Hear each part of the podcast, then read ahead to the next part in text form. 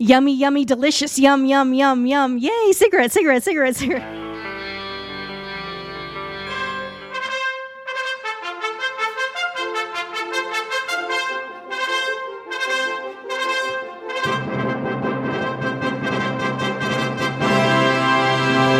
Today is Friday, December 10th, 2021. Time for episode 162 of the Barnhart Podcast. The events of this year have been harrowing and um, trying for some people, more trying and more harrowing for others. And of course, all along, we've been giving uh, lots of advice and, and feedback and uh, information about COVID, what you can do to uh, protect against it, what to do uh, if you get it. And I'm done talking for this episode. I'm going to turn it over to Anne to. Um, uh, actually, I, I, don't even know what for sure what Anne's going to say. I'll just turn it over to her, and um, you take her from there. All right, thanks, Super Nerd. Um, you know, we've been talking, and we've done a couple episodes now, um, talking intensely about the dangers of hospitals. And the truth of the matter is, is that we were talking about this because of direct personal experience. Because our beloved non Vinny Mark um, just went through this, and uh, Nurse Claire was instrumental. And as you're going to hear Non Vinny Mark say several times during the course of this episode, as he tells his story, um, he credits her basically with saving his life. Um, I, I, was going to try to see if Super Nerd could uh, do a special episode and uh, take the opening the opening riff of Blue Oyster Cult "Don't Fear the Reaper" and make it the intro music. But it's uh it's it's don't don't fear the Reaper, but definitely fear the hospitals. So we have we have alive and kicking and pissed off with a with a big story to tell. We have non Vinny Mark and we have Nurse Claire on the line too. So this is just this episode is non Vinny Mark's official debriefing of how they basically tried to murder him in the hospital. Non Vinny Mark, God bless you. We love you. Thank you for being here. Thank you for doing this. Well, thank you for having me, Anne. And uh, I, my, my, uh, to be honest, my, my hospital experience was mixed. But what I'm, you know, I'm going to tell my whole story, and so you can know what kind of COVID I had and, and all that kind of good stuff. But uh, you know, there were some moments that were touch and go in the hospital, but ultimately, I ended up in. I had done my research ahead of time, which I urge everyone to do. Don't end up in one of these massive. Uh, hospital systems where literally the CEO has been on TV for the last 20 months uh, smashing the panic button. Do your research. Yeah. And you know, find yourself maybe a smaller or a specialty hospital, and um, you're going to be you're going to have much better. You're not going to have any guarantees, but you're going to have probably have a, a, a, much better time at a place. I went actually to a, a, a heart hospital so heart surgery is their specialty. They happen to mm-hmm. have an ER. Um, and I knew that. Uh, so, you know, there's some other considerations in terms of an urgent care.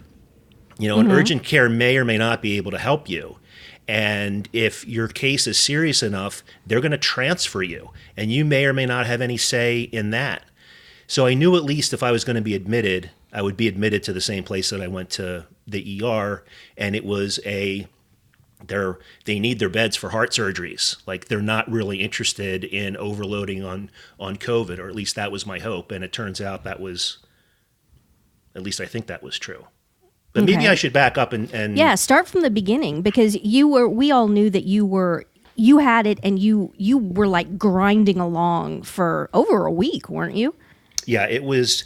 It was well. It actually cleared on day eight. So I just had sort of a, a, dry cough is how it started. That was my first symptomatic day.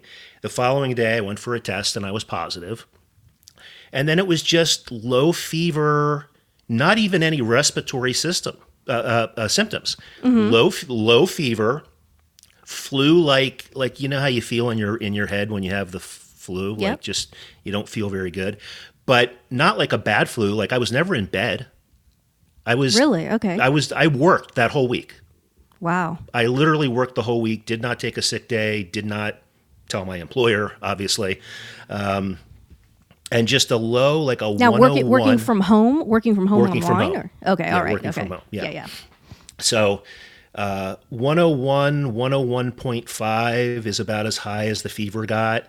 Um, that ran all the way through seven days and you know taking all the things that we recommend including the the super boosted ivermectin at the 0.6 milligrams per kilogram which for myself being sort of mildly overweight that's half a tube of horse paste a day.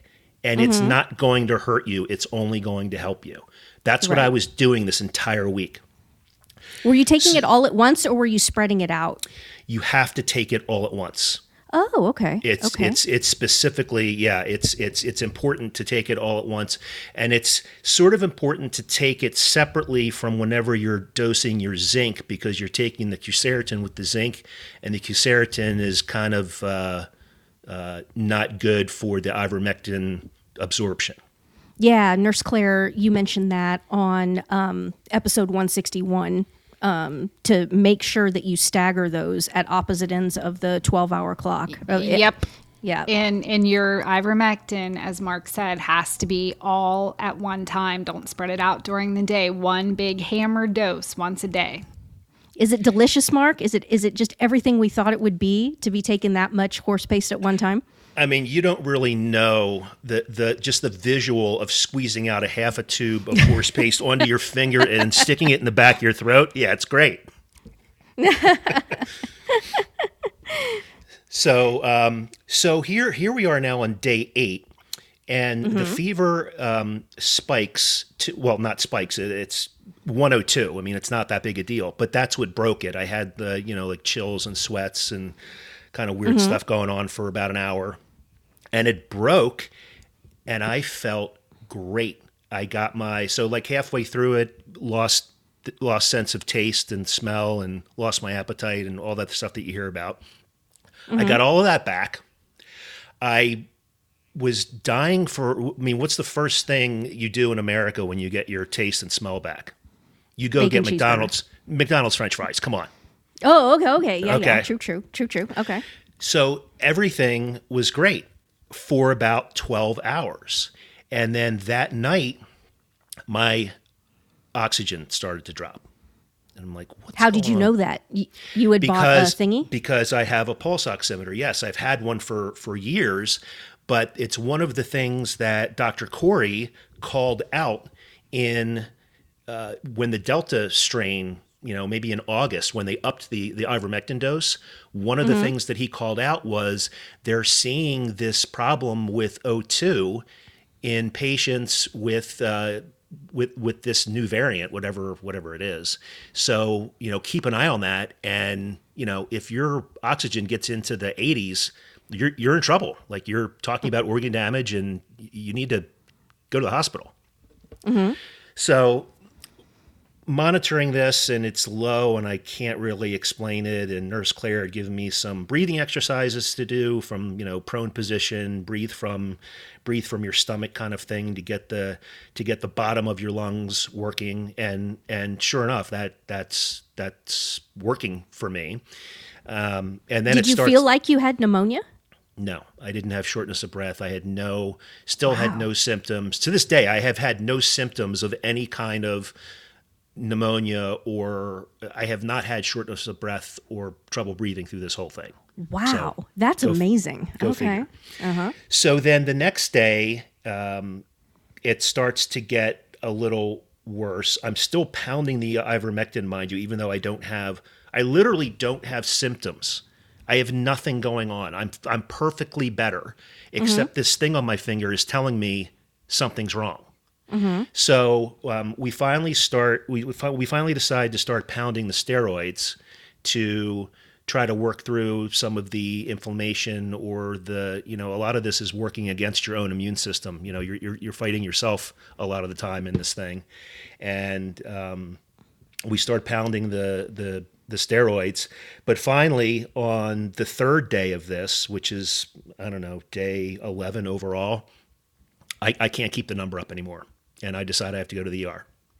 So again, do your homework ahead of time. You don't want to be thinking through which hospital you're going to go to when you literally need to go to the hospital right now.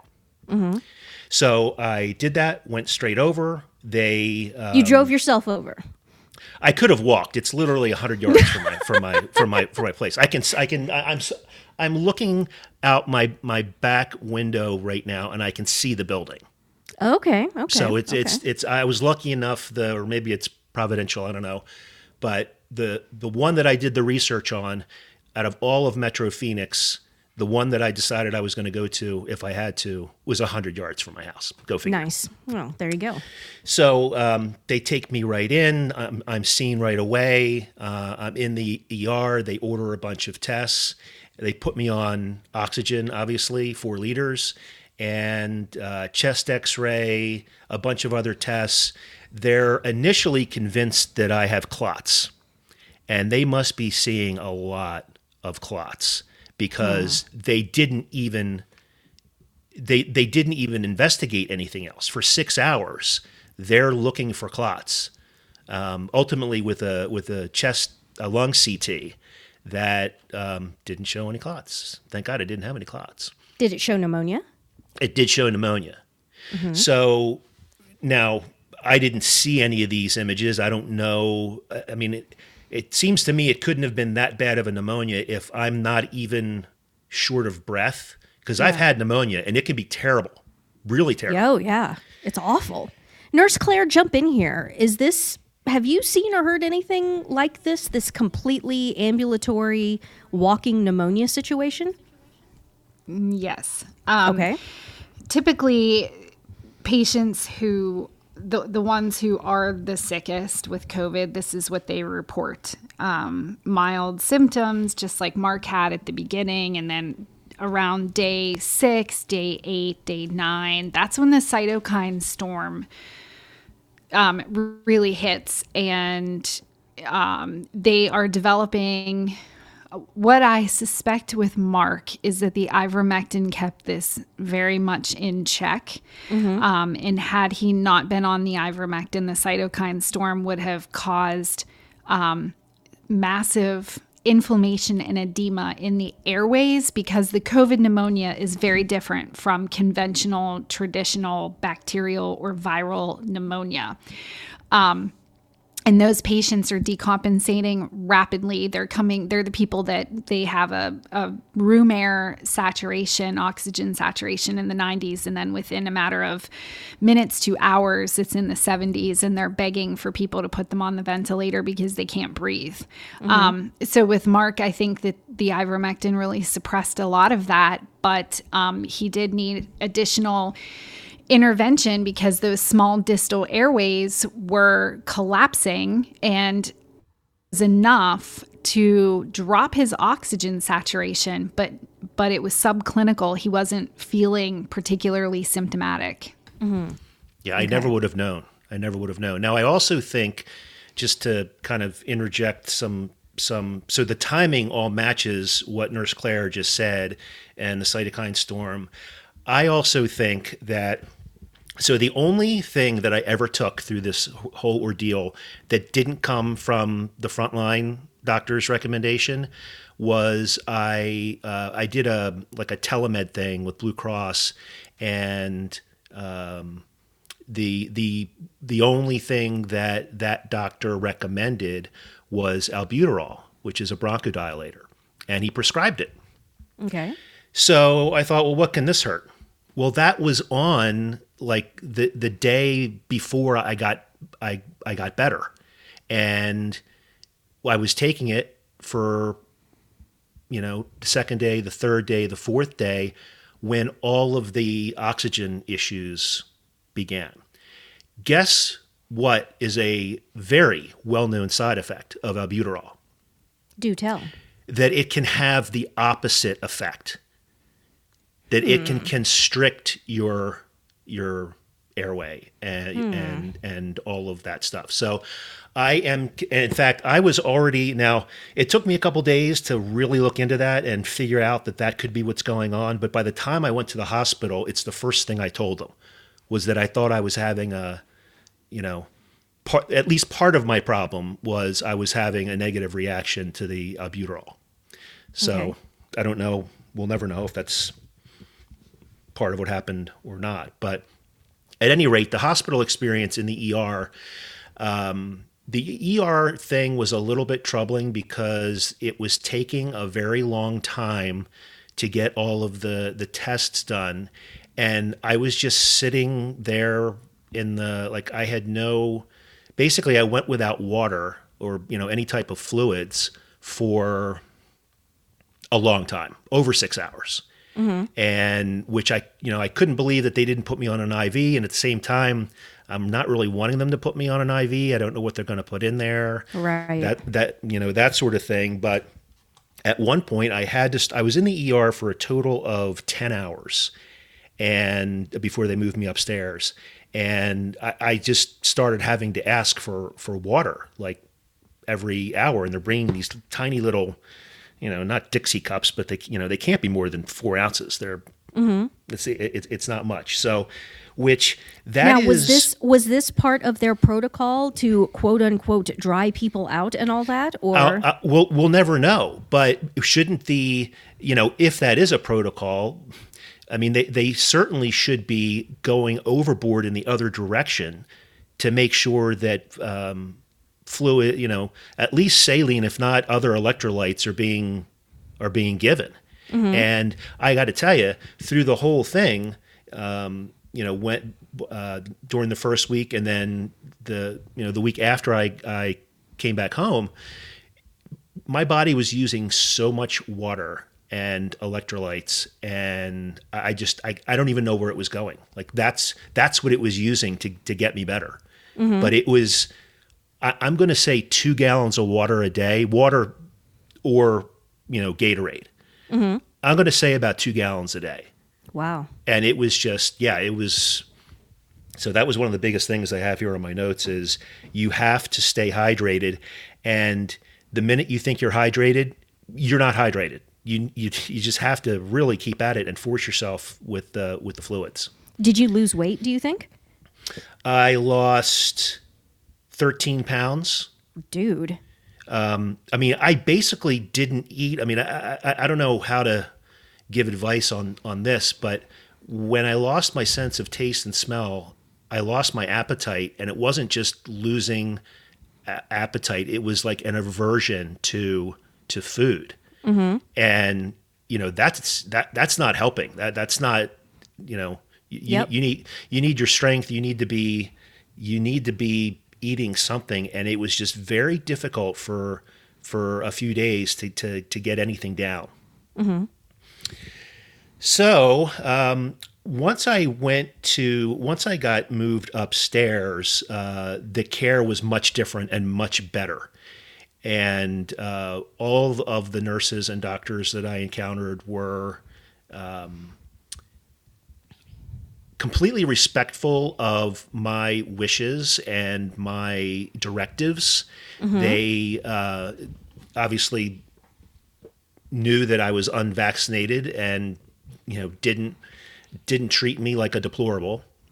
That's and yeah that, that that's it's great. And they even you know after i was asking for a while for the the standard me- i mean i knew they wouldn't give me ivermectin but all the other things i figured you know i could have access to and they just they they weren't providing any of that and one of the nurses came in and said look do you have somebody nearby and i said yeah i have you know my son is right down the street and she said have him pack you a bag I don't care what's in it. I'm not going to open it. Have him pack uh, pack you a bag and bring it straight here. So the nurse's station was right outside my door. So, and oh, by the way, this hospital, if I ever had to get out, zero security. I could have, I, I could, I could have t- taken the IV out and walked out the door at any time, and also not only uh, egress but ingress. So when he brought the bag, no security. Wa- Right through the front door, right to the elevator up to the fourth floor, right to the nurse's station, and drop my bag. just like just she- like the old days basically yeah she brought her in. Yeah, it was it was amazing. Also, uh, something interesting. No masks. ooh that's No telling right there Masks.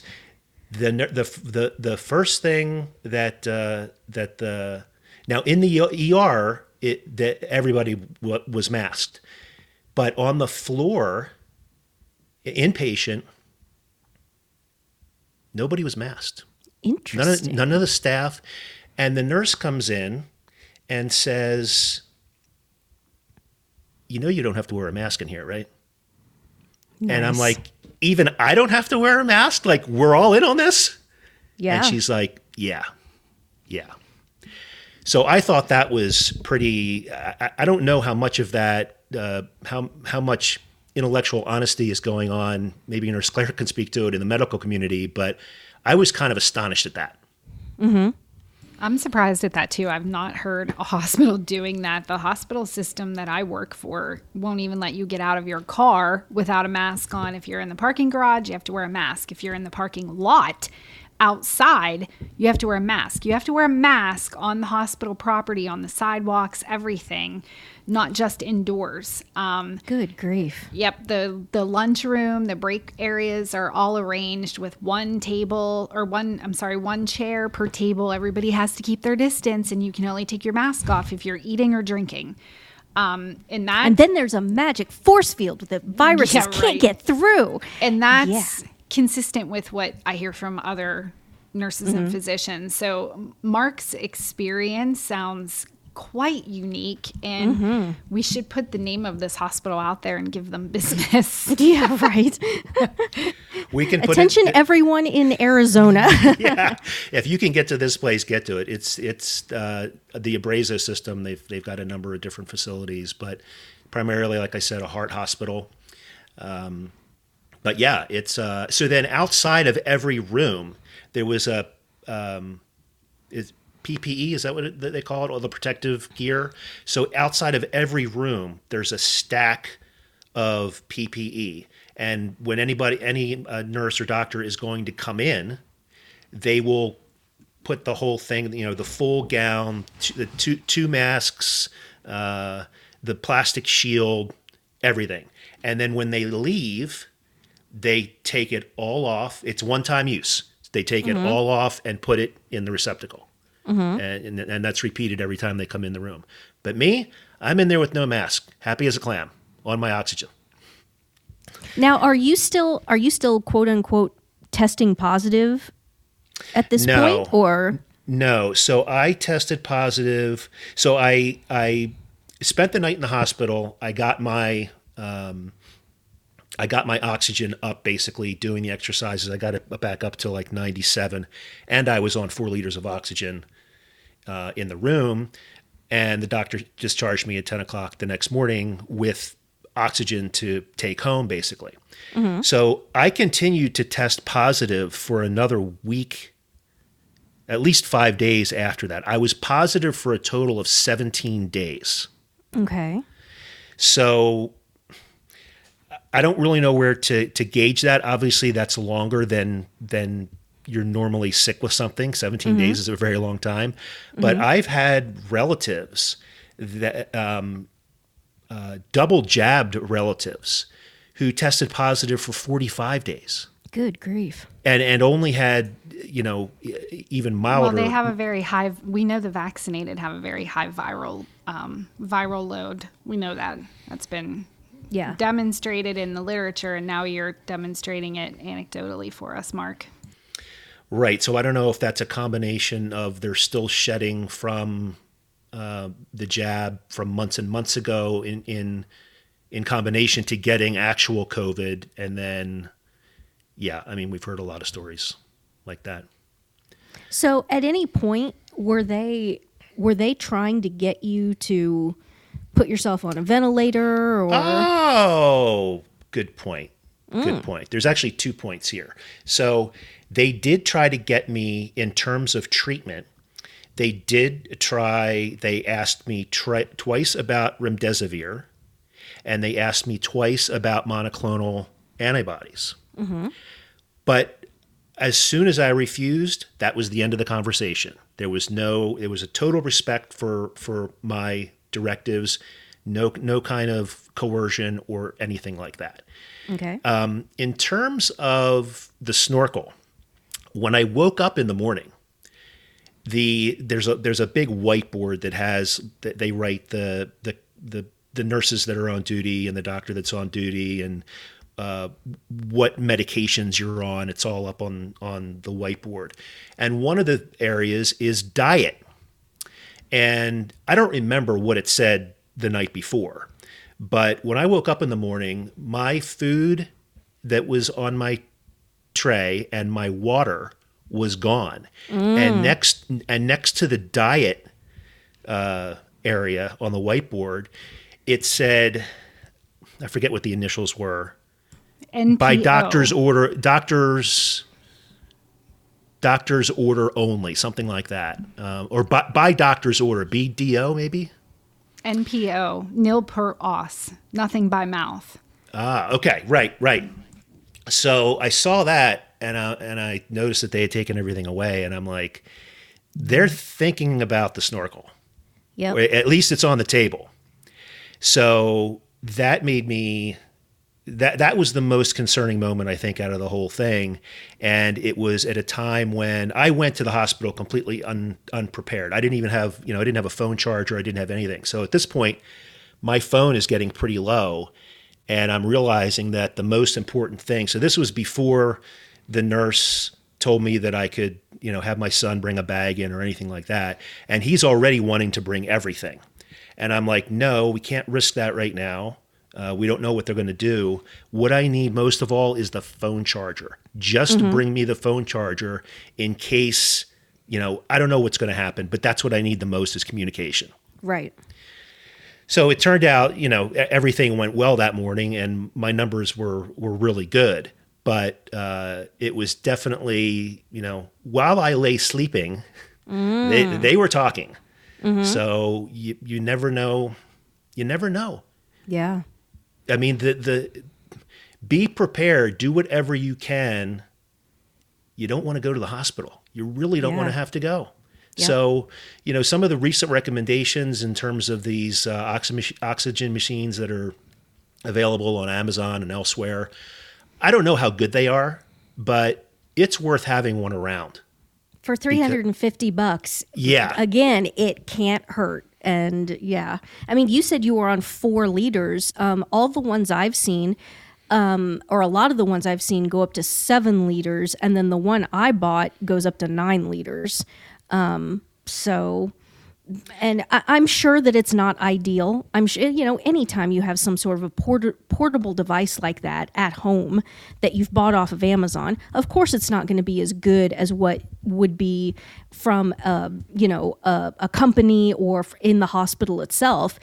But goodness gracious, it's it's better than nothing, and it's such a simple thing to have on hand. And it can, you know what? It can sit in your garage. It can sit in your um, in your linen closet or whatever, and it can just chillax. But by golly, if you or anyone around you ever needs it, you have it. Have it on hand. It's a good thing to have.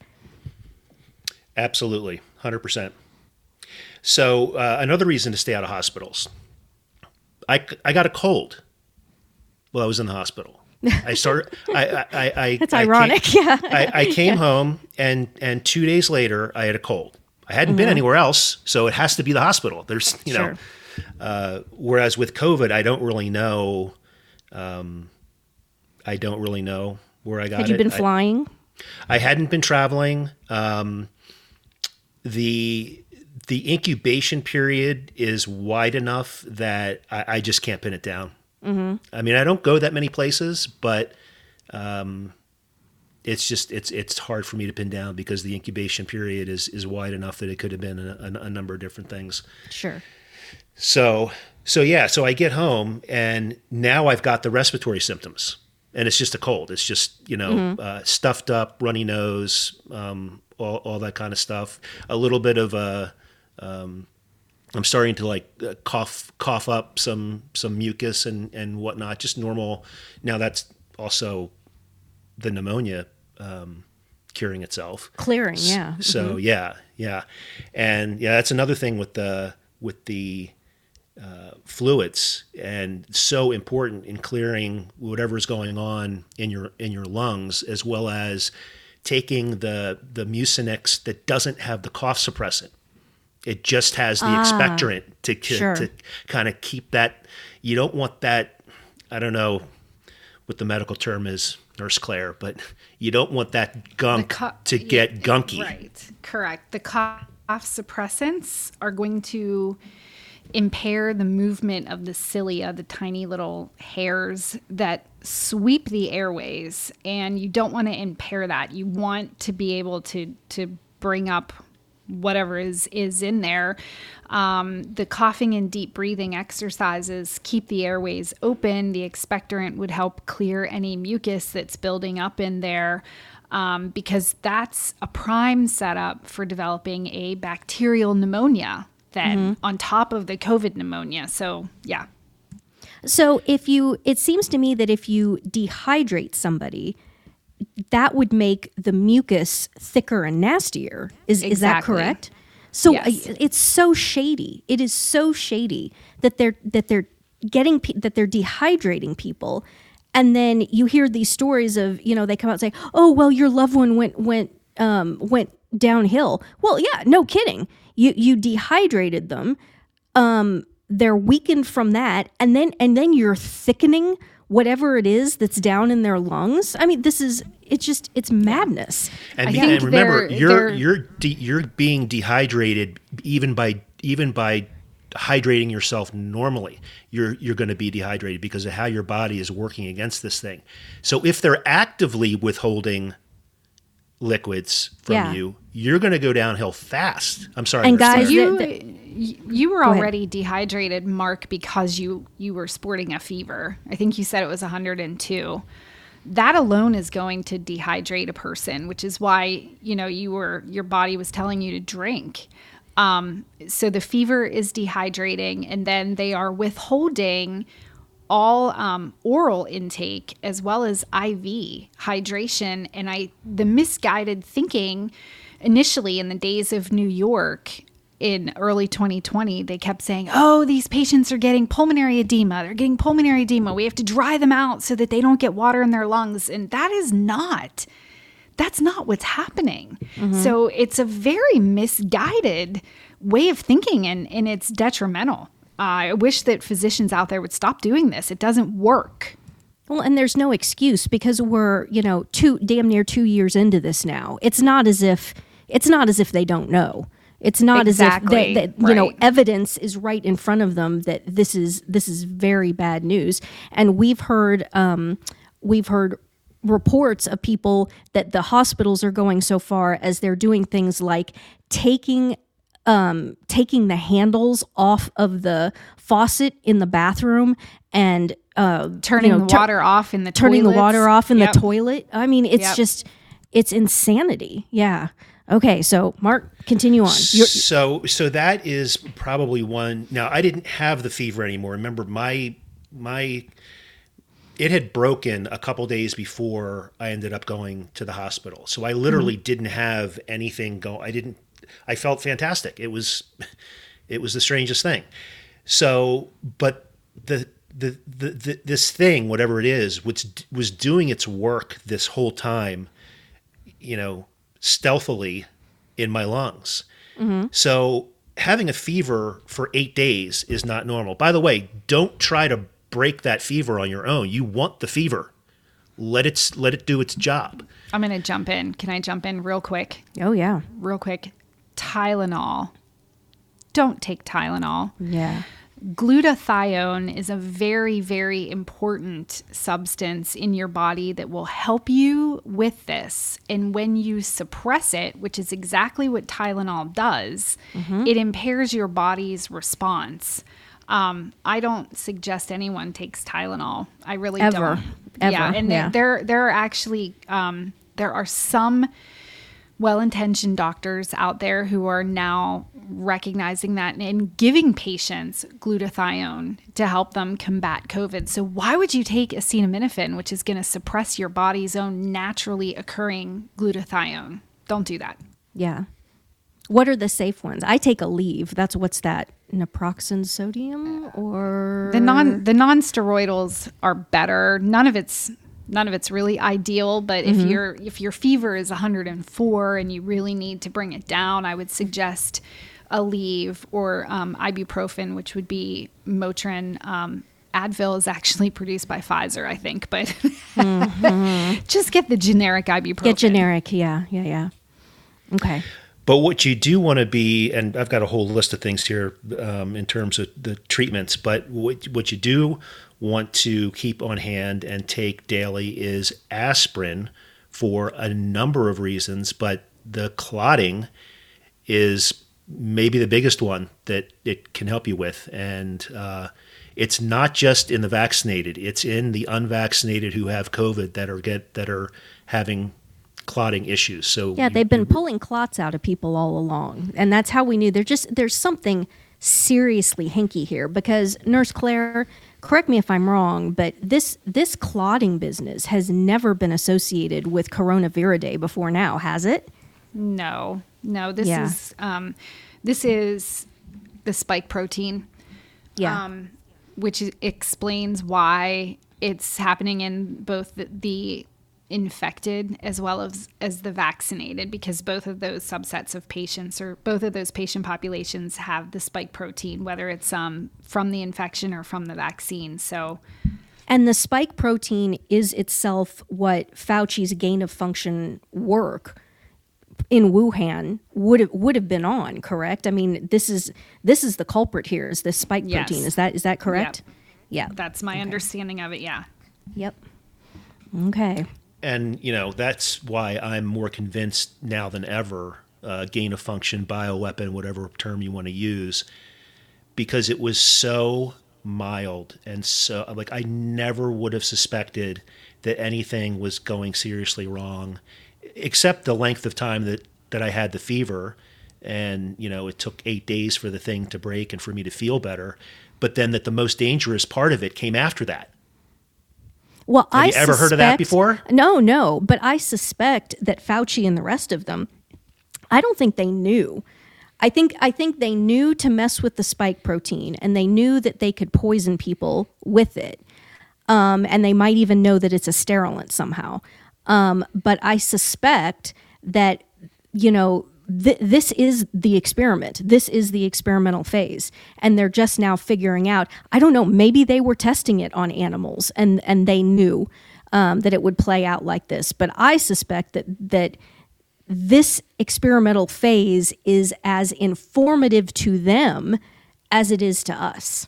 That's my suspicion. Sure, it is, and they suspected that um, at the very beginning, they their worst fears probably were, you know, worst fears. Like that was probably legitimate because they knew what they were messing around with. And you know, I, I keep coming back to the fact that when we had that day, March 13th of 2020, mm-hmm. it was r- right around there.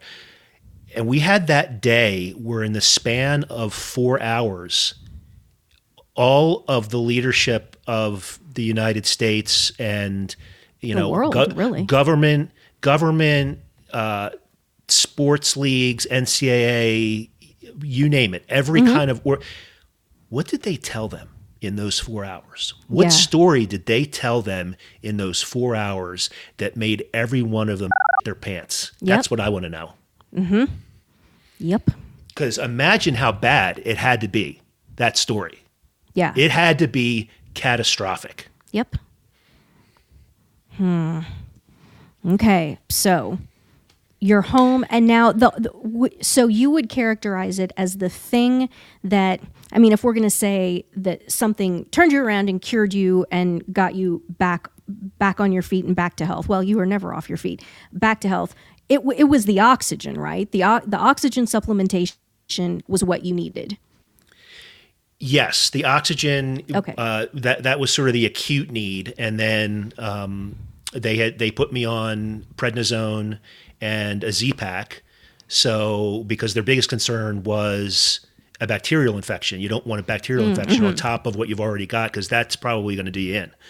So. Um, uh, standard uh, strip of prednisone where you start out at a high dosage and then it goes down every day for I think six or seven days, and, which feels great at the beginning and feels terrible at the end if you've ever been on steroids.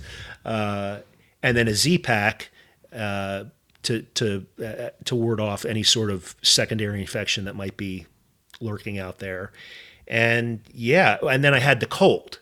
So I'm kind of shuffling through this thing and it took about a week and the cold went away and the oxygen I guess took about a week, maybe maybe 10 days till I was completely off of it. And um, yeah, so my numbers now, I, I still have, I'm, I'm still taking Symbicort, which is a, a combination uh, steroid slash uh, bronchodilator. It's an inhaler because I still, my, my numbers are like 95, 96, and I'm normally like 98, 99. So there's still some stuff going on in there that I'm not sure about, and I'm going to keep taking the, um, and I would recommend the, the Symbicort or um, what's the pure, is it Primacort? What's the pure budesonide? Pulmicort. Pulmicort. Because you really, you really want that steroid deep down in there doing doing its work. Absolutely necessary to prevent the formation of fibrotic, basically scar tissue in the mm-hmm. lungs. Right. So that's the biggest thing I, I want to try to guard against right now because there, there still could be. So that's permanent. That's where your body, again, it's the immune system doing you in. Your body is replacing, laying down connective tissue where active lung tissue should actually be. And you don't undo that. Once that's done, it's done. Correct. Yeah. Correct. Correct. So That's I've got to. I'm. Yep. I'm going to continue to try to ward against that and get my number back up where where it should be. I've got probably ten days uh, worth of puffs left in that thing right now, and I'm going to probably try to get it refilled. Okay. Are you still, you're not taking oxygen though at all at this point? You're off No, of that. no, complete, completely off of that. And like I've been, I haven't been back up the mountain, and I haven't been to the gym, but I've been out walking at least three miles a day. And you know, at first I was taking the oximeter with me to make sure I wasn't killing myself while I'm out.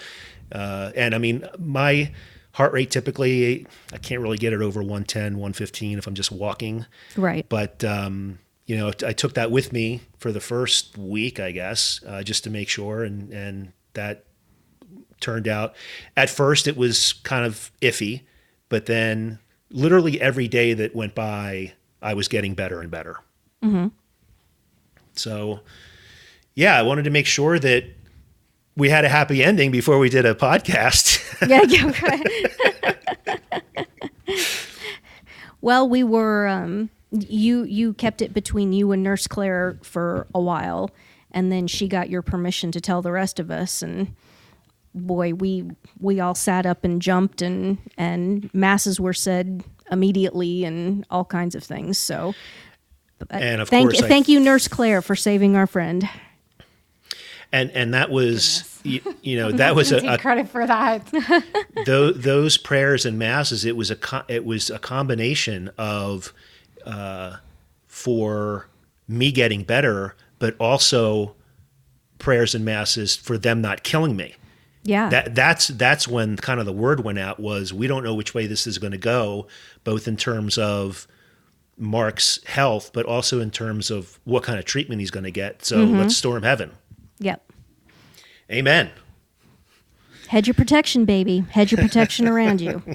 But it, boy, it really does sound like you lucked out, or uh, or the divine providence was was firmly at work Yes, in in getting you next to that facility. It sounds and it sounds like I would be very curious to know if those nurses are all injected or not. If they're saying that you don't have to wear masks, it's it sounds like they're kind of on side. I don't I don't know. It would be interesting to know, but we'll probably never know. So I don't know. Like literally, uh, these nurses were uh, they they couldn't have been more. Uh, I don't know what the opposite word to condescending is, but they they completely How about just respected. normal? How Normal. yeah, right. exactly, exactly. I mean, the, the the one nurse said uh, when we were talking about uh, all the things that I was, all of the the vitamins and whatnot that I was taking, but also the ivermectin. She said this is the one who was telling me, "Look, I'm not going to search your bag. I don't really care what you have in it." Uh, at one point, she said, "Do you really think ivermectin is the worst thing that anybody smuggled in here?" No. okay, she's cool. yeah, yeah, we're going to be okay here. yep. So, um, I mean, that's kind of the the the journey. I, d- I did want to talk about the the the treatments, but it's it's really what the frontline doctors have been recommending all along, along with the watchouts. Like, if you don't have a pulse oximeter, they're twelve dollars on Amazon. Go get one. Get a couple different ones so you can check them against each other Ah, good point. you have to have this and be it's all about preparation as is you know the preventative measures that we the the somebody asked me if i when i tested positive for covid was i scared? Well not really. I didn't mm-hmm. really have any symptoms and i'd been doing the preventative all along and i've got 87 doctors telling me that this works although it may work less effectively now against this current mutation, but we also have this megadose of uh, ivermectin that, Yeah. I mean, you know, you're not, there's really no side effects after the first day or two that you're taking. Uh, first of all, I never had any side effects from it until I started taking the megadose. And that was really only the first day, maybe the second day. And what And were it- those side effects? Was it the blurred vision or? It was yeah, a little kind of like weirdness with uh, and my vision changes on a daily basis as it is, but that was kind of the maybe a little bit of vertigo. I mean, just very mild. I would Sounds, sounds like an, uh, a, a nice night at the cocktail bar to me. you know, You're drinking gin cocktails. All right, your vision's going to go a little wonky, and you're gonna have some vertigos. but you know, some of it is, and we'll just list it in the show notes instead of me really really going through it. But the the 2,500 milligrams of vitamin C, which the standard vitamin C pills are, I think, 500 apiece. Um, Nurse Claire is actually recommending when you're actively sick, you can be popping one of those an hour. And, Yeah, and- I, I, and- I tend to push the vitamins a little bit higher than the protocol. I think that, no offense to the FLCCC, I love you guys. You've done great work, but I do think they underdose a tiny bit on the vitamins. Well, and you know, I think it's important to talk about this because I think most most normal people when you start taking like fistfuls of something, even if it's vitamin C pills, you know, if you start taking stuff 5 at a time or something like that, your your brain is going to start saying, are are you sure about this? Just just because of the physical action of taking um, multiple multiple pills of something at once. So you need to really be solid and and know that what you're doing is okay, and this is all you know. You've got a. a a protocol laid out in front of you and you can check and double check and make sure okay if this pill has 500 and this is saying 2500 then yes i should take five of them and that's okay and it is okay i mean it, it is healthy that we shouldn't all be you know trying to be all Hollywood and just th- Judy Garland throwing down bottles and bottles of pills at one time. It is good to be cautious about these things, but when it comes time to take doses of things that need to be higher, do it you know? And the other point and we made this point in 160 in uh, episode 161 just the other day that in terms of the ivermectin especially we're all flying by the seat of our pants here. We're we're the ones now who are doing the medical research. And so you know they're figuring out they're you know they're inching these maximum dosage recommended dosages up up up because they they really didn't know. I don't think any of them had any s- serious experience with giving large doses of ivermectin as an antiviral. It just you know, certainly in the first world nothing like that was going on. Um, and it isn't even used as an antiviral in in animal medicine either. Um, so everybody's just kind of feeling their way through this. They knew it was safe. They know ivermectin is safe, but they're you know everybody's being cautious and saying, okay, let's inch this up. Okay, everything's cool, everything's fine. Let's inch it up some more. Okay, everything's cool, everything's fine. And now they're up to what is it, six milligrams per kilogram? And we went through that on 161. So if you want to, if you want to hear, Point or six. sorry, Point six, point, yeah. point six, point six milligrams per kilogram. Um, and um, the the truth of the matter is, is that you could go higher than that too, um, because the the overdose on ivermectin, as I've said before, if you if you're dealing with the one percent injectable and also the horse paste, you you would just barf. You would barf from having that much of the carrier vector in your stomach before you legit overdosed on on ivermectin. I don't I just I just don't think you could do it. I think you'd have to be some sort of a drunken Russian to do something like that. So, yeah. We're we're all learning this together and how sick is it that here we are in in the 21st century in 2021 and we have to do um, ad hoc medical experimentation to fig- to figure out how to combat this this crime against humanity. Um, but because doctors aren't allowed to practice medicine; they just have to follow Yep. guidelines. yep, exactly. So to to riff on that a little bit with one of the the, the treatments in terms of your brain kind of rejecting, I don't even know if, you have, if if it's your brain, the zinc. You can't wait until you need the zinc to start taking zinc because you're going to puke your guts out. If you haven't built up a tolerance to zinc over time to the 100 milligrams a day, um, you know, you can't just start taking 100 milligrams of zinc a day. It, it, it, your, your body will completely reject it. So you have to build yourself up to that. The the the the individual pills are generally either 25 or 50, and um, you're you're definitely want to going to take that with food, but you can't wait until you're sick. That's good You advice. you that hadn't have to- occurred to me. Yeah. yeah you need to you need to build up the tolerance and i used to have a real problem with it with the with the zinc and you know for years and years and years i would try to take it when i would get a cold or whatever and i would just be so nauseated um, well guess what if you build it up over time it, it doesn't do that to you anymore So So- I generally suggest starting just 25 milligrams, no more than that at one time, or else you will get the. It's pretty bad nausea, and it's like refractory to anything you try to do. It's it is crippling. So just keep it at 25 milligrams per dose, with um, food in your stomach, but then take it, you know, um, more frequently um, throughout the day so that when you're sick you're you're able to take the 100 milligrams in one day not at one time but in one day Okay.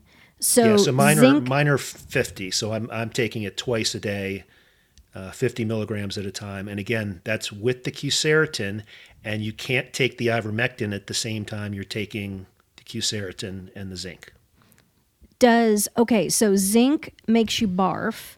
Um, vitamin C can give you the trots. Um, D vitamin D goes right through you, doesn't it? too much vitamin c can make it I, I mean that we're talking a lot of vitamin C to get Yeah. to that point. Um, and and that and that is the water soluble one. D is not water soluble, but the you know if you overdose on D, um, I think that causes renal issues. But the the it's- amount you would have to take to overdose on d is so extreme and it has to be over a prolonged course that i really don't think Yeah. I really don't think that that's it's Anything something to keep worry maybe about. Maybe in the back of your mind, but it's not that big of an issue. I'm Yeah. still taking 10,000 units of D a day. I won't continue with that forever. I'm outside an hour or two a day in Arizona. I, I, I don't need 10,000. But yeah, for right now, for when I was sick and coming off of this, that's, you know, completely fine. I take it all at once. There's no side effects. And you have to take it with the K2. The K2, you're, you're losing two thirds of the D that you take if you don't take it with the K2. Buy the buy the drops. is The easiest not- is the drops, and it's the two of them together. Yeah. and the K2 is not going to increase blood clotting. Vitamin K does, it is necessary to form blood clots. That's part of the clotting cascade, as we call it. Vitamin K is part of that cascade. It has plays a role in the formation of clots. However, vitamin K2 does not. The, it is not the form of vitamin K that, that is going to increase your propensity to develop blood clots if you're worried about that. Okay. Good And the, to the. K2 you're probably going to need to find online. I haven't seen it at CVS or or Walgreens, but it's it's readily available online. Okay. And then um, I mentioned the Mucinex. You want the expectorant only, not the cough suppressant. Uh, you uh, don't want. Well, maybe it was just me, but I would not recommend the albuterol uh, because it can have the. I don't know how common or how many people, what percentage of people, it, it, it has the negative effect of constricting your airway. But um, do try to get hold of uh, budesonide, either the pure pulmicort form or the Symbicort that has a uh, bronchodilator um, added to the budesonide. And Is that over the counter? Is that over the counter? No. Okay. So the budesonide nasal spray that you can purchase over the counter is not what we're talking about. That has 32 micrograms per puff and it goes up your nose. We're talking about um, for COVID, you need an entire milligram, which would be 1,000 micrograms. Yeah. Um, you're not going to get that out of the No. little nasal inhaler, and it has to get deep into the lungs. That's why um, the budesonide nebulizer is what is part of the COVID treatment because it has to act locally on the on the lung tissue itself in order to stop the inflammation. So putting 32 micrograms up your nose is not going to benefit you. If you're going to Walgreens and buying that for this purpose, you're wasting your money. Okay. Good to know. And can can you get a prescription for that um, from these online telemed people? Yeah. You- Okay. You should be from able what I, to. Yeah, from what I found, the uh, there's two different ones that that that I use, and honestly, I don't think they've ever not given me what I've asked for. Nice. Just like through through the years, it's just it's you know unless it's uh, unless it's maybe an opiate based, like I don't know if you can just ask for OxyContin, but um, anything I hope not. Goodness. Yeah. anything anything if remotely, you find a person online that's going to prescribe, and there are online prescribers, believe it or not, there are online doctors that are disp- that are prescribing oxy. I, I probably So here's my- announce that publicly, but if you find one of those people, that is not the person that you're looking No. for. Don't here's my find a my, more reputable physician. here's my oxy story so um, about 10 8 or 10 years ago i have uh, back problems that i have from a, a, a car wreck 30 years ago Oh, that's have- how a lot of it starts with people who have back who have back injuries. Yeah. right so it's very it's it's two herniated discs and then the nerve that goes through there you know when i when i when i mess it up the sciatica goes all the way down to my ankle and it's yeah it's really really um, not good so Yeah. i every once in a while maybe once a year once every two years i'll do something that i that i tweak it and uh, this particular time it was um, it was at least bad enough that i uh, i was going to need a, a cortisone shot in that they put right into your spine so anyway, I was new to Arizona, didn't really even have a doctor. Ended up going to like Arizona Pain Management Clinic. And this doctor who had never seen me before in my life, not only does he give me oxy when all he really needed to give me was prednisone and, and maybe a, just a very short term like pain management, I don't know. I walked out of there with a script for 90 90 No oxycontin way. Oh. yeah How I many of have, those uh, did you take? there's still like 85 of them in the bottle if yeah. Yeah. Did it did did it freak you out or did you hate how I it just, felt or I, I just, it was just so irresponsible that I, I was Oh, yeah. dumbfounded. Like I think my jaw dropped. Just like, does does he do that to everybody that walks in here and he sees for the first time? Probably. And this is not ancient history. This is literally like 2013, like opiate crisis already in full Mm-hmm. view. Man, shun all that stuff.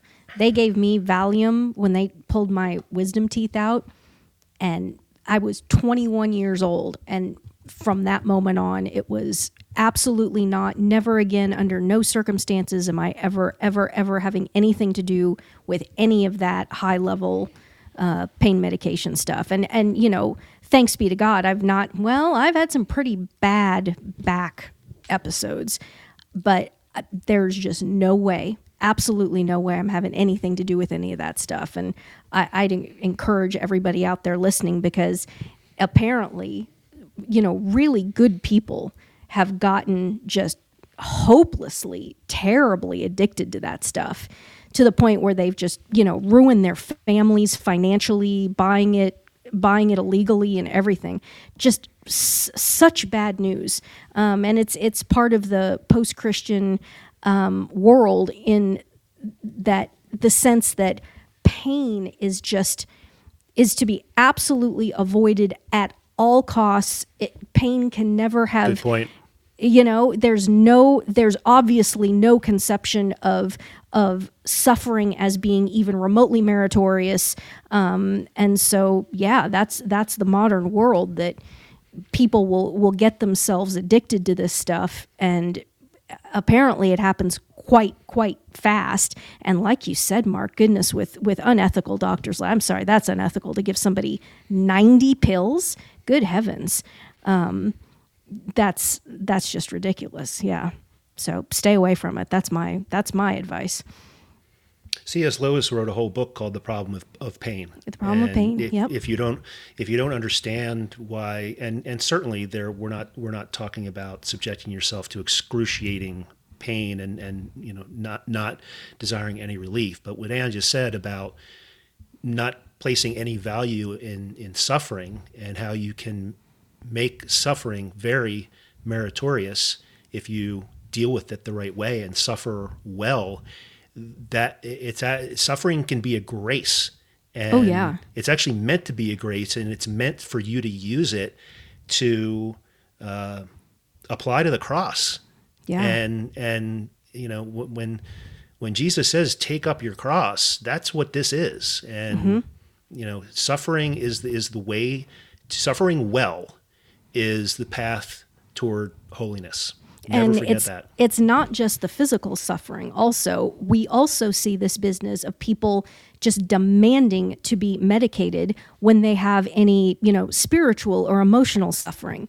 You know, you you can't you're not allowed to be sad apparently, even though one of the beatitudes is blessed are those who mourn no, no, we can't have any of that.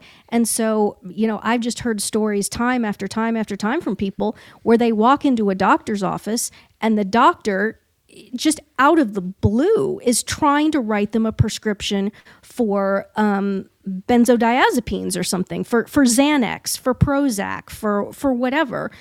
Like it's it's it's so shady. It makes me think that there there clearly has to be some sort of a kickback scheme going there. Um, that they'll they'll. When I was a kid, um, the few times that I that I went to the doctor after you know entering puberty, um, they're always always trying to get you to get on birth control pills. Um, and I think today it's the same it's largely the same thing but across the board with everybody that you know you go to the doctor for to get stitches and the doctor says oh by the way how's your mood? Would you would you like some xanax? You know? And it's it's it's just evil and horrible and insidious and it's so important in life that when bad things do happen that you do mourn and you are sad and you do have that that emotional suffering that's that's normal and good. If you're a person who never experiences any um, emotional suffering w- when bad things happen, I mean, there's a name for that. It's called psychopath. why, why would you want to medicate yourself into a into a de facto form of, of demipsychopathy that's just that's nuts and then of course we see that because almost all of the um, school shooters and and mass shooters are young men who are on benzodiazepines or coming off of benzodiazepines. And so it's it's just obvious what's going on. It's important to feel things to feel things physically because I mean that's your feedback mechanism. That's why I mean circling back to the beginning of the conversation that's why what what happened to Mark was so insidious because you were you were spunky all the way through you know? Um, it's important to feel things both in, in, your physical body and in your soul. If you're if you want to just numb yourself to everything that's not good. It's really important to feel um, even negative emotions. And and again the biblical proof set of this is blessed are those who mourn because that means you've got you, you have normal affectation. Um, and don't don't ever don't ever resist that. A lot of times it's about processing trauma too and you can't process anything if you're numb. If you're doped. The, yeah the, exactly. the, the yeah. pain the pain is the medicine in a lot of cases and mm-hmm. I'm, I'm, talking broadly now about you know different things as, as you go through life but you can't process and move through something most of the time without the pain that's exactly. that is uh, that that is a vital part of the process. So, yep. Um, yeah. Well, that's a, that was a good tangent. the, the last thing I wanted that's on my list here that I want to make sure that I that I mention in terms of being prepared, or even just like you can just probably should be doing this every day, even if we were in 2019. Like this has really nothing to do with with COVID. A saline lavage for your nose, just saline, you know, available like online. the the neti pot things, right? Right. You're just you're you're dumping a saline saline powder into water, and it goes into a bottle, and you squirt it up your nose twice a day and you lean over the sink and you, you lean over the water. sink it's kind of messy. It's kind of oh, if you want to see some seriously gross videos on youtube the the neti pot oov on youtube is oh, i wish you hadn't oh. told me that. Oh my goodness, it's uh, but it's in a certain sense though it's it's inspiring because when you see something that legit looks like um, like the movie Alien come out of somebody's nose, and they're just like, and you know they're they're okay with it, and you're like, wow, that is that would that must feel fantastic to have that much disgusting effluvium come out of your nose all in all in one clot, baby. It's oh, it's nasty, but it's it's it's natural. It's natural. And hey, man, I mean, what's cheaper than salt water? You know, right? Get her right. done. And you yeah. actually get pretty good at it. Um, it it, t- it takes a little bit of uh, of practice, but. Uh, Do you feel so, like you're drowning? Because I've actually never done it. I've never done it. Do you feel yeah, a drowning sensation? Uh, and unless you know at the beginning you kind of do and then every once in a while you'll get it not quite right and you do have that you're uh, waterboarding that, yourself that feel, like you had a wave crash over you you know because it's yeah. salt water oh yeah yeah. Oh. yeah yeah that kind of feeling but um, nice. so that's once in the morning and once in the evening along with i just just do it at the same time you can keep the keep the bottle and keep uh, this bottle side by side listerine folks Oh yeah, it's we talked about it on hard. 161. Yep, yep, yep, yep. The Listerine twice a day, 30 seconds. Um, and do that. Why wouldn't deep, you? Do that deep gargle, you know, where you let it fall way down into your throat, you know. Yep. And it's it's almost like a, a physical challenge to see how deep you can get it down in your throat before you you know spit it back out you know?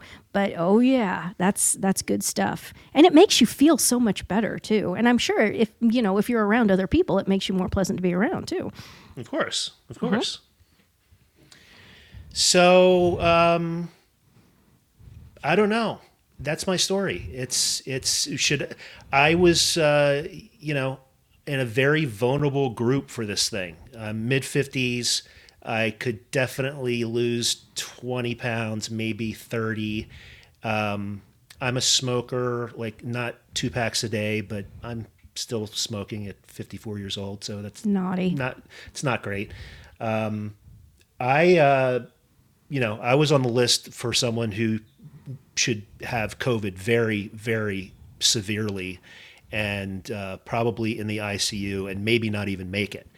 And um, I definitely attribute the the preventative measures to to making me have uh, you know a, a fairly middling case and really just this the teetering over the brink of needing the oxygen for uh, you know acutely there for a couple days and then for about a week or so to to completely get the numbers back up.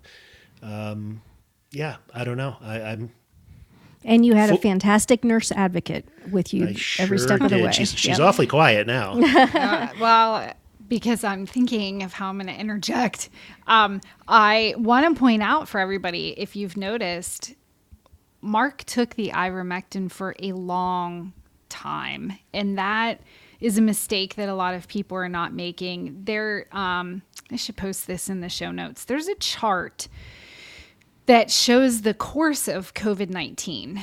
Um, and those first five days, you know, if you look at the FLCCC protocol, it suggests that you take ivermectin once daily for five days. And that's people read that and then they stop, right? But then if you continue to read the rest of the sentence, it says, or until symptoms resolve. And There so you go. people are taking the ivermectin the first five days and then they're not following through with that. And the first five days are the viral replication. So that it is definitely crucial to take the ivermectin and the zinc, all of those things that'll help suppress the viral replication.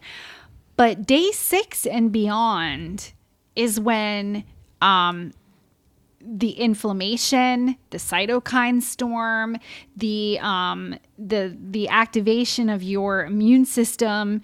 That's when all of that is taking effect.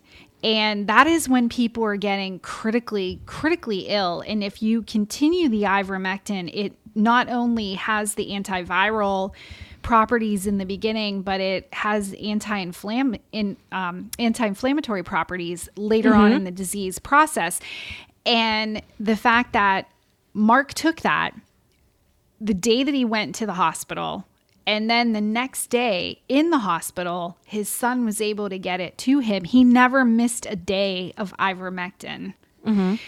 And so that's really key for people to understand that that it's not just 5 days. It's until your symptoms resolve. Mm-hmm. And it's not going to hurt you guys. It's not going to hurt you. You can take it for extended periods of time daily. Like I said in episode 161, reiterating, I gave ivermectin to someone who said they had long COVID from having COVID, you know, last year in 2020. And they took it every day for two weeks. And it, it cleared the long COVID. It cleared it. Uh, But think about that. They took it every day for two weeks. It doesn't I, I just don't know I, I don't know how to be any more vehement about this point is that stuff is not going to hurt you. It's not going to hurt you. Oh, and the other thing, Nurse Claire, this has nothing to do with you, Mark. So, uh, Nurse Claire, I get lots and lots of emails from ladies and also husbands who are asking about taking ivermectin while pregnant and breastfeeding. And they say, they almost always say in the email, I can't find anything about that. And I respond and I say, the the silence is a testimony in and of itself because there have been 4 billion doses of this stuff given in the third world over the counter and there's nothing anywhere about any adverse effects to breastfeeding ladies or or pregnant ladies would you would you say that that's that's accurate and that's correct So we can't recommend it because there isn't data. So the um, the COVID the physicians that are devising these protocols and treating COVID the most, they do tell pregnant women not to take ivermectin. but are Um, they just saying that because they don't know Yes, okay yes. uh, but There's, see, there's not there's no data to show that it's harmful, but there's also no data to show that it's safe. So you're not going to find a physician that will will advise a pregnant woman to take it. But maybe I would. the the other thing I would say is from a, from an animal husbandry point of view, it's given it's given to mama cows all the time, both both pregnant cows and um, and um, a cow with a calf at her side. Oh, So- interesting. I oh yeah. that. Oh yeah. Yeah yeah. I mean, flies are flies. You're not. You're not going to think about it. A cow. A little lesson in animal husbandry for everybody. Um, a cow is either pregnant or or lactating or both, pretty much at all times. I mean, th- it's just a continuous cycle because the gestation of a cow is nine months, just like a human. And so, um, to say that you couldn't give um, ivermectin as an anti-fly or a dewormer to cows would be a, to a cow who is either pregnant or has a calf at her side would be to say that you can't ever give ivermectin to cows ever at all. And so that therefore they're consigned to having to have all these flies and all this. Guys that's not the case. We you defly and deworm cows every bit as much as you do steers and heifers. So i mean yeah. That's eh, just a little just a little animal husbandry aside you know just just putting that out there. Hmm all right So, mark? Um, ju- um, I don't know if we're wrapping up or not, but just going back to the, you were saying the length of time of being on ivermectin daily. Um, for me, it was 15 days because that Mm-hmm. was. Um, I actually didn't take it the first day because I didn't think it was COVID. Um, honestly, I thought I was just out too late the night before. But then the second day, I had the fever, and that's when that's the next like, episode we'll hear that story in the next episode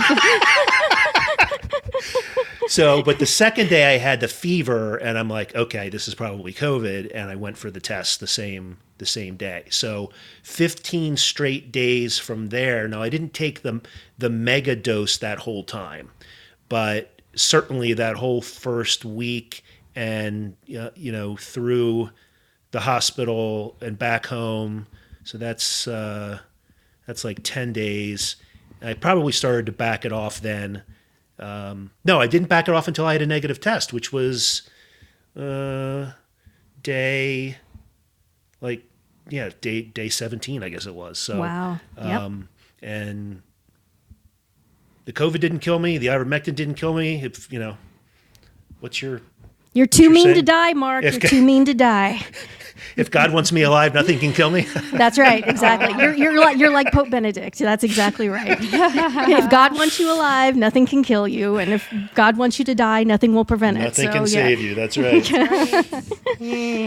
So, just for people who are um, still looking for ivermectin, if you go to the FLCCC website, which is covid19criticalcare.com or flccc.net, across the top it says ivermectin. If you click on that, there's a drop down. Um, a drop down menu, and you can click how to get ivermectin, and it will have uh, go to that page and there are there's page after page after page of physicians who are prescribing ivermectin and what states they're licensed in um, and then they will do a telehealth visit um, and they can call the prescription into a local pharmacy near you. I would suggest finding um, a little mom and pop place that's going to do, um, it's going to fill that for you or does compounding.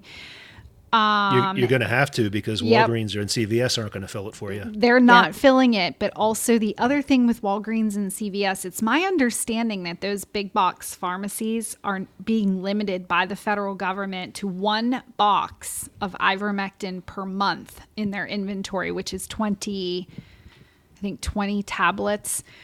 Um, This whole thing is so It's- criminal. it's it- Bolshevik. it's unbelievable. It's, it's absolute. I mean, this is totalitarian. Um, it's Bolshevik. But there are also online pharmacies that they can call these prescriptions into that will um, mail them to you, deliver them to you. So I suggest strongly doing this before you get sick. Do not wait until you're sick That's to right. have these meds on hand because they're actively being suppressed. Actively. in multiple ways, and it's getting harder and harder to find. Um, I mean, I, it's it's just getting harder to find, and even some of the overseas stuff is getting um, seized at the border mm-hmm. by by the border patrol uh, or by customs. So I cannot overstate that. Please get these things now for yourself.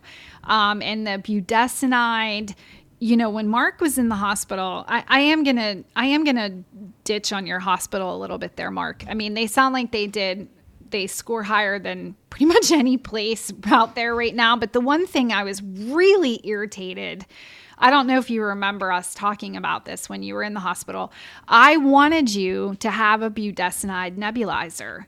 And when you requested that, the answer you were given is we don't nebulize COVID patients. And that's they're withholding treatment to these patients in the mm-hmm. hospital on this bizarre theory that giving them a nebulizer treatment is going to aerosolize the virus and spread it more. So if you have a telehealth visit and you're able to source ivermectin, please ask for budesonide respules, which would be the little liquid um, capsules that you break open and you, you put the liquid inside of the nebulizer, and then you can buy a nebulizer for yourself on Amazon or a Pulmicort inhaler. The nebulizer, I think, delivers a higher dose, so that's more ideal. Plus, um, if your airways are, are inflamed because you have active COVID, the cool mist is also going to help, along with the steroid, it's going to help the, um, it's to help the inflammation in a lot of patients after they get a nebulizer. They have so much relief. Um, so I, I would lean more towards the nebulizer, but the, the Pulmicort inhaler is certainly adequate and will get the job done. But try to find these things for yourself while you can. Yes. So so why do you disagree with their reasoning? Because even when you're using a nebulizer at home, they tell you to go to, to go into a room that's not being used and do it I, in I don't I don't disagree with that with that theory, with that logic. What I disagree with is you have a patient in the hospital who's being treated and you're refusing to treat them that's what the when, hospital's for. Exactly. exactly. you know, if you want to mitigate the spread of the virus, that's fine, but you're doing you're withholding tra- it's like the CPR. We're not yeah. going to do chest compressions on someone that's dying because we could aerosolize the virus. Well, either you're wearing an N95 and you believe it works or you don't. I, I mean, right. I don't it know would, what to say, but it would withholding that to- from a person I think is unethical. Yeah. So it would require them going back to the no masking. It re- would require them to be full PPE on the entire floor, like at at the nurses' station, like never being out of PPE because you'd have it potentially aerosolized. But that's how most people are practicing these days. And I'm not saying that I agree or disagree with that, but what I'm saying is if a person needs a breathing treatment, you should eat, then if they don't want to nebulize then they should have at least provided you with an inhaler. But withholding a medication mm-hmm. and a treatment and there there are also devices out there. There are some devices um, that can be attached. Now i know you weren't on a ventilator thank god but there are some devices out there being attached to ventilators that um, are like self contained nebulizers so that they're not aerosolizing any sort of virus in delivering these um, nebulized medications. I just don't believe in withholding treatment from a person. If somebody's in a hospital, they're in a hospital for treatment and telling them they can't have treatment because of their disease, I think is absolutely ridiculous. We no, basically, basically because it's inconvenient. Well, and, I mean, are we kidding we we have tuberculosis patients. We have patients with influenza. Those are all respiratory diseases. Yep. They're they're um, airborne respiratory pathogens. So yeah, if you don't want to treat the patient, I don't know what to tell you. Like, find another job, find another profession then. Well, and I'll, I'll dump on them a little bit too, because what they did give me, they did give me an inhaler, and it was albuterol. And I'm like, guys, I just told you, I think this is why I'm in here. Mm-hmm. Yeah. So of course I didn't broncho, take it, but that's what that was. That's what was sitting on my table the whole time. Bronchospasm isn't really part of this process, so anytime someone has a respiratory illness, I find that they always want to throw a bronchodilator at them. And does it hurt? Usually, no. But it the benefit of it isn't necessarily there. And the the drug that you do need, which is the inhaled budesonide, they don't want to give. Yeah. It's shady. It's so shady. So Super get on, shady. get on. uh, Again, you know, talking about not waiting un- until you get sick. For a lot of the, you know, the ivermectin, if you don't already have that on hand and probably have it in your body, like if you're not, you know, you're taking the preventative dose, uh, you're probably already in trouble. But you certainly need to be taking it at the very beginning of getting COVID because that's when it's going to help knock it out and and knock it down. And you can't Correct. not have it in your house. Uh, and I ended up using uh, so Jeffers Equine, if you're not afraid of the paste, is probably the best source right now. They haven't raised their prices at all. The, the paste is, is readily available, and you can choose your, your shipping option. Um, Jeffers, two F's, jeffersequine.com. Cool. Uh, so I used, I literally was down to my last tube. You know, when you're taking a half a tube a day, it goes Yeah. fast. Yeah, yeah. So even, you know, you think you have a whole stockpile, but then suddenly you don't. Uh, so I just reordered, re- restocked, and it came the other way a nice big box of horse paste. nice. Beautiful, beautiful thing. So you're you're basically the functional equivalent of a 625 pound horse, is what it boils down to. Six. That's pretty good. Yes, cool. that's exactly right. 625 pound animal. yeah, you are a 625 pound horse. Now I have another question for you, Mike. Beast mode. yeah. Did you stop smoking during all this? I mean, yeah, for probably for probably a week I did.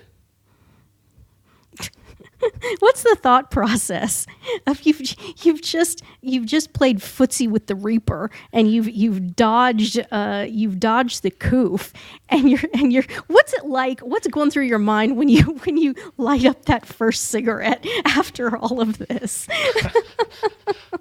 I, I, I don't even know. Yummy yummy delicious yum yum yum yum yay cigarette cigarette cigarette cigarette well, Oh, remember at first that first that first week I didn't have like I I I, I didn't have any respiratory system uh, uh, uh, symptoms. I had a fever, Mm-hmm. and that was kind of it. I had a fever and I and I didn't feel great, and that was Yeah. kind of that that was the first eight days. So.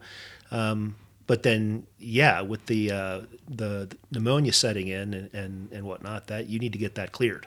So Well, speaking speaking on behalf of the listenership, Mark, we all want you to stop smoking because we want you around for a good long time, and uh, we we know it's we know it's macho and we know it's all that, but. Um, and but, but if you quit, you are not permitted to gain a big bunch of weight and become like orca fat or anything like that. You got to and, do it and right. what if my disposition changes, Ann? What if I'm not, you know, what if I'm not me anymore? snapping during the during the, the podcast? right. I don't know. We, I mean, a little righteous anger here and there. I mean, I mean, maybe a grouchy Mark would be good on a, on an anti-papal episode. You know, I, I, I wouldn't want to become some monster that then needs like other medication to, uh, to, you know, didn't we just talk about that? I think we just did. Yeah. Oh, the circle of life, isn't it something? so, Nurse Claire, concluding thoughts. Anything more you want to say? Yeah, I recognize people have concerns about their own medications that they may be taking and how that could interact with ivermectin or any of the the meds that we've talked about. Um, if you go to medscape.com, M D S C A P dot com, across the top there is um, there's an option for you to click. It says drugs and diseases. If you click on that, it will open a page. And where you see tools, the word tools, right below that is a drug interaction checker. You can click on that, enter ivermectin, and then enter whatever other medication you want to um, compare with. And that that's a great way for you to just reassure yourself that you're um, not going to have uh, a negative interaction with anything that you're taking.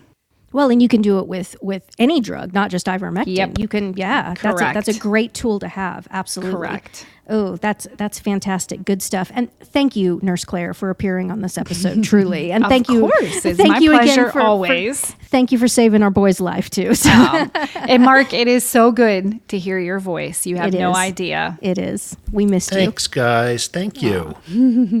All right. Well, if you kids don't have anything further, um, Mark, I think I'm going to ask you to do the ultimate flex and do the wrap up on your own coof debriefing episode. That's that's pretty macho, I think. Why not? all Why right. not? Feedback. The email address for the show, if you have any suggestions, is podcast at barnhardt.biz. Masses for Ann's benefactors. At least one mass every day, plus one requiem every week for everyone who died in the previous week. Um, please uh, pray for the priests that are offering these masses and pray for all priests everything that they have gone through and the ones that have upheld the sacraments through this whole disaster. Uh, God bless them and uh, pray for these priests. They are under Wait, attack. are you talking? Are you talking about coof, or are you talking about Bergoglio and and Traditionis Custodes? Well, I was talking about the COOF, but Oh, okay. certainly, certainly everything that they're that they're going through now, especially Yeah. the Ecclesia Dei communities that that lit- literally don't know when the other shoe is is going to drop, or Mm-hmm. you know the the the the ones that are still in seminary that that you know according to the new rules, of course, no one is obliged to to f- follow uh, not only invalid orders but uh, um, illegitimate orders as well. But the, these seminarians that are supposed to go beg the pontiff for faculties after they Yeah. after the, after they graduate. I mean, just imagine being imagine being in that position and and pray for the seminarians too. It's that they don't throw their hands up and just walk away. I mean, it's all these parallels where you got the risk of the seminarians throwing their hands up and walking away. Even um, trad priests who are already ordained, the risk is that some of them will might seek laicization. And then we've got the same thing going on with people throwing up their hands and either um, succumbing to the the mandates, which thankfully there's some there's some positive news in terms of the the death jab mandates being struck down by the courts in the United States over the last several days, um, or people you know just giving up and, and walking away from their careers and walking away from their jobs. And uh, it's all these parallels. All everything that's happening in the anti-church is happening in the secular world. And it's been like that ever since basically obama. I'm, I'm sure the listenership would say oh no i can cite that all the way back to luther and you could probably cite it all the way back to the garden of eden to be honest but um, it's really been it's really been so so highly visible of these two parallel tracks within society. As goes the church and the ascension of the anti-church so goes the broad society. Um, so yeah. Indeed, indeed, and you know we talked we talked about making preparing and preventing uh, sickness, or you know making sure that you have on hand what you need. You have a plan before you actually need the plan. Well, let's hope that the priests in the fraternity and the uh, Ecclesia Dei communities are are doing that right now because we're 60 to 90 days away from whatever it is that's going to happen. It's coming like a freight train. And I hope they have plans for what comes next or how they're going to be openly disobedient to uh, somebody who they say is definitely Pope. And for that matter, you know, it applies in some way or another to the, to the society as well, because they're officially Francis is definitely Pope. And yep boy, oh boy, there's going to be, and of course, we all should be, be, be preparing ourselves uh, as well. But yep okay, the Barnhardt Podcast is a production of Super Nerd Media. If you got some value out of this or previous podcasts and would like to return some value, please visit supernerdmedia.com. for more information, even though he's not. Actually, he was on this recording. He was he kicked it off at the beginning, didn't he? He might be lurking somewhere. He, might be. is. He's probably vulturing this recording. Yes. As usual, if he wasn't doing all the editing and processing and per- perfecting, I think he's had a little bit easier time now that we're using this uh, this clean feed. But uh, he's the one. He's the one who who brings it together. So he Yep. also keeps Ann's site going and my site going. I know he's been doing a lot of work in the background to make sure that everything's backed up into a super secret su- super secret place in case uh, something terrible happens. So. Uh, Or something which, frankly, is inevitable. We're going to be deplatformed at some point. yeah, So, exactly. but hopefully, Exactly. it's just it's just a matter of hours. So, yeah. And now Ann does her thing for the Matthew seventeen twenty. All right. Fast and pray. Fast twice a week if you can. Pray every day without ceasing for our, our fourfold intention that Bergoglio be publicly recognized and, remo- and removed as anti pope and the whole thing be nullified. That Pope Benedict Ratzinger be publicly recognized as having been the one and only living pope since April of 2005.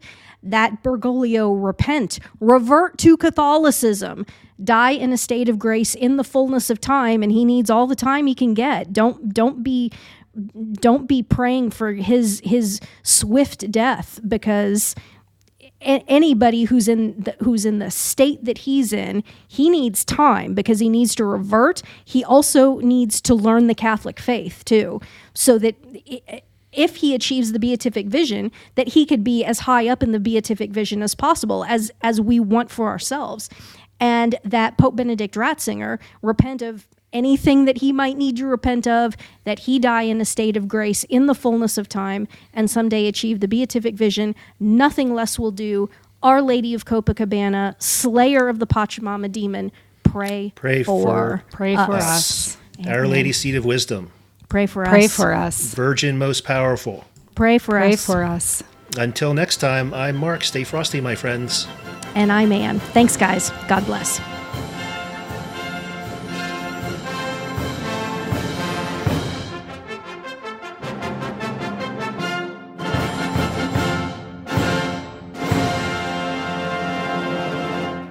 And we're out. Okay.